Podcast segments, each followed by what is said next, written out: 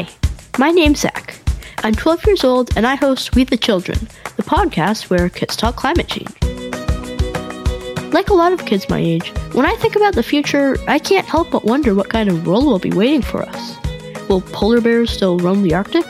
Will we still be able to see colorful coral reefs or build snowmen in the winter? I'd like to think so. That's why I'm trying to learn as much as I can about climate change science, stories, and solutions from some of the world's leading experts and share what I learned with all of you. Together, we can decide what type of future we want for our planet. Subscribe to We the Children on Spotify, Apple Podcasts, or wherever you get your podcasts, and visit us at wethechildrenpodcast.com. Remember, we, the children, have the power to make a difference.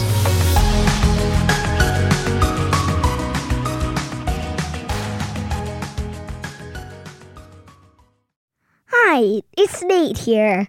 Um, you may have noticed that things have been a little um quiet in the show about science feed, and that's because we've been working on a new show. It's called the Show About Politics, and I'm here to share an episode with you. And if you like it, please subscribe. And don't worry, science fans, we're working on new episodes of the Show About Science, which will be out soon. All right, without further ado, here's the show. If we could fill the jails in our witness for freedom, it would be a marvelous way to lay the whole issue before the conscience of the local and national community. Understanding our democracy, one podcast at a time. This is The Show About Politics. Here's your host, Nate. Today on the show about politics, I have an incredible story to share with you about some brave kids who stood up for their rights. The story starts with Dr. Martin Luther King Jr., the leader of the civil rights movement, who we heard at the beginning of the show describing his plan to hopefully end segregation in the city of Birmingham. His plan was to fill all the jail cells in Birmingham with protesters.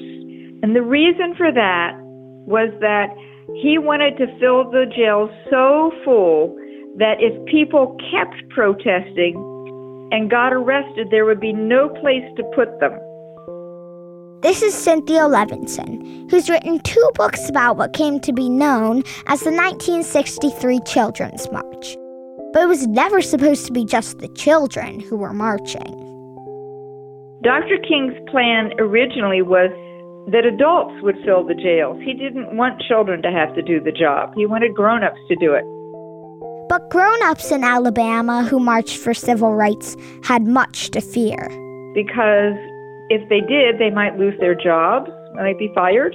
They might be kicked out of their houses or their apartments, or the police might be very violent with them.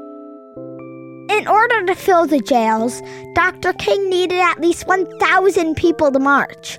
Very few grown ups volunteered, though, but luckily, the kids were brave. Somewhere between 3,000 and 4,000 children in Birmingham marched and were arrested. Nobody knows exactly how many, but they succeeded. They certainly filled the jails. One of those marchers was only nine years old, and she was the inspiration for Cynthia's book, The Youngest Marcher. Cynthia, can you tell us about that story? Sure.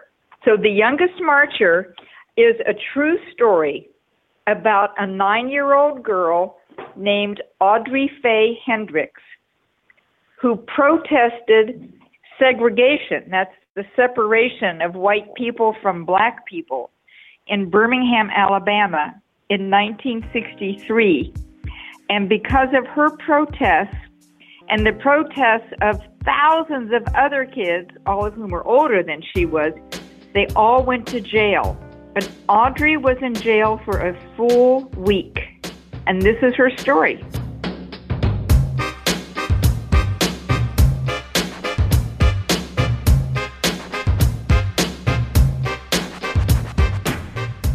Could you tell us a couple of the events that happen in The Youngest Marcher? Sure thing. Audrey knew all about segregation because she was a black girl who grew up with it. So she knew that she couldn't go to school with white kids. She couldn't sit with white kids at the movie theater. She couldn't go to restaurants with white kids. Her life was very different from uh, white kids' lives, and she knew that wasn't fair. She objected to it. Her family, her parents, especially her mother, were very involved in the civil rights movement, and they were good friends with Dr. Martin Luther King Jr.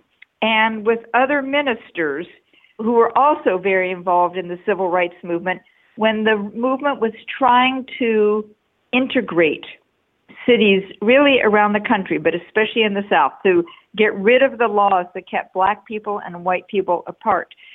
So, because they were ministers, and because the Hendricks family, like a lot of black families, were very um, religious people, they went to church a lot.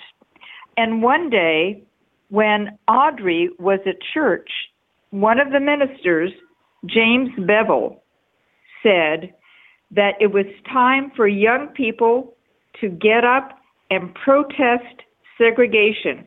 And he invited everybody to walk down the aisle in the church and make a commitment to protest and even go to jail if necessary. And that's what Audrey did. Wow. I if I had to put myself in in the situation Audrey was, Uh-huh. then I feel conflicted. I'm not sure I could walk down the aisle when they ask for volunteers. I mean, it's very brave of her, you know? Well, I can understand you feeling conflicted, Nate. I would feel exactly the same way. And I think there might be a question whether or not your parents would let you do that, as Audrey's parents did. You know, when we were researching for our for the show, my mom said that she would have a really hard time letting me go down the aisle and you know, I'd be scared to be arrested. Uh huh. I can understand that. And it's remarkable that Audrey's parents let her do it, isn't it? Yeah. Yeah. And it's remarkable that everyone else's did. yes. Well, the the others were mostly teenagers. Right. Um, and some of them, many of them, did it without their parents' permission, the way teenagers do a lot of things without their parents' permission. But, you know, Audrey had to be driven to the church by her parents, so they were all in, amazingly. Do you think Audrey was afraid of what could happen to her?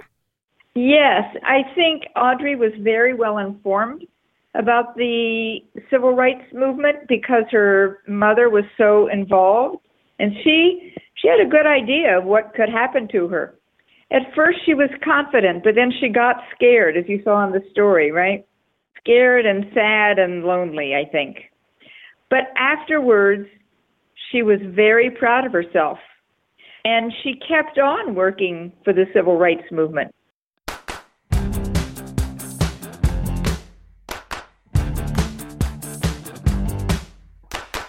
So, how did the police respond to kids protesting? The police force, everybody on the police force in Birmingham then was a white person. Some of them even belonged to a racist organization called the Ku Klux Klan, which terrorized black people. They were mean to them and called them terrible names and were sometimes violent as well. So it was the job of the police force, they believed, to protect white people from black people. And when the police force saw all of these people, thousands of young people, marching in Birmingham and carrying signs that said things like segregation is a sin and justice for all. When the police saw that happening, and the kids were singing songs too, they were singing, Ain't gonna let nobody turn me round. That was one of the songs that Audrey sang. When the police saw the kids marching and singing and carrying signs, they not only arrested them and put them into police vans and took them to jail, but they also brought out very powerful water hoses and tried to scare the kids away with water hoses. And when those didn't work, then the policemen brought out police dogs, German shepherds, and had them attack some of the kids to scare them away. That's how the police responded to the protesters. That's, I mean, that's just strong. No kid should ever be treated like that just for wanting a better life. Like, why did the police believe that whites were better than blacks? It wasn't just police that believed that. It was a lot of people who believed that. And I think a lot of white people had that belief because they had been raised that way. I think a lot of white people just didn't think about white supremacy much one way or the other. It was just that Birmingham was segregated and had been segregated, and that was just kind of the way things were. And why people believe that is a complicated question. It has to do with white people not wanting to lose their jobs in case a black person was hired. It had to do with beliefs that which were also wrong that black people were sick or dirty or not smart enough to learn things. It had to do with white people not wanting white girls and black boys or white boys and black girls to date each other. It was just the way it was at that time. And it was wrong and stupid and hurtful to hold those beliefs and to act that way. So, one final question Is Audrey still alive? Unfortunately, Audrey is not still alive. Audrey died in, I think, I have to check, I think she died in 2009. So she unfortunately did not see this book about herself, The Youngest Marcher. However, there is a book for older kids that includes Audrey and three other young people like her. That book is called We've Got a Job, and I wrote that one too. And she also helped me with that book. But after Audrey died, her sister, Jan, helped me with The Youngest Marcher. And it includes not only a picture of Audrey when she was a child, but also a recipe for one of Audrey's favorite things that she used to make for dinner when Dr. King and the other ministers would come over. The recipe is for hot rolls baptized in butter. And even though Audrey was no longer alive, her sister Jane was very helpful and let me print the recipe in the book. Mm, That sounds delicious. So, how can our listeners find The Youngest Marcher and some of your other books? Well, they're all available for sale online. They're all available at various public libraries. And you can also go to my website, which is www.cynthialevinson.com. So you can order them there. And not only that, on my website, I have a ton of information about Audrey and other people who protested in the civil rights movement and information about the research I did and videos and photographs and interviews that I did with them and information about my other books, one of which is about the U.S. Constitution and one is about children's circus programs, which is a ton of fun, and one is a biography of Hillary Rodham Clinton, and there will be a couple more books coming in the next couple of years. Thank you for being on the show. Thanks for having me.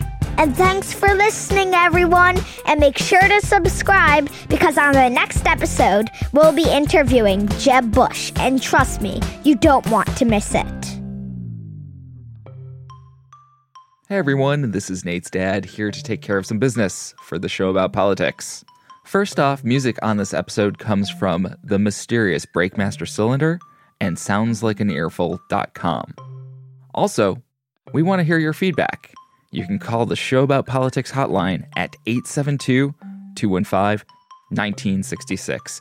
Leave us a message, and you might just hear yourself on a future episode of the show about politics. And finally, this episode of the show about politics is sponsored by Story Spectacular a children's story podcast hosted by author illustrator Angela Ferrari. Okay, let's hear a preview. This is Story Spectacular. Hello, ear buddies. My name is Angela Ferrari, and I'm the host of Story Spectacular, a family friendly variety show. Get ready to listen to spectacular stories that come alive through colorful music, silly sound effects, and lots of fun characters, like Digger the dog. Oh boy, Angie, that sounds doggone fun. Subscribe to Story Spectacular wherever you get your podcasts. Hi, my name's Zach. I'm 12 years old and I host We the Children, the podcast where kids talk climate change. Like a lot of kids my age, when I think about the future, I can't help but wonder what kind of world will be waiting for us. Will polar bears still roam the Arctic? Will we still be able to see colorful coral reefs or build snowmen in the winter? I'd like to think so. That's why I'm trying to learn as much as I can about climate change science, stories, and solutions from some of the world's leading experts and share what I learned with all of you. Together, we can decide what type of future we want for our planet.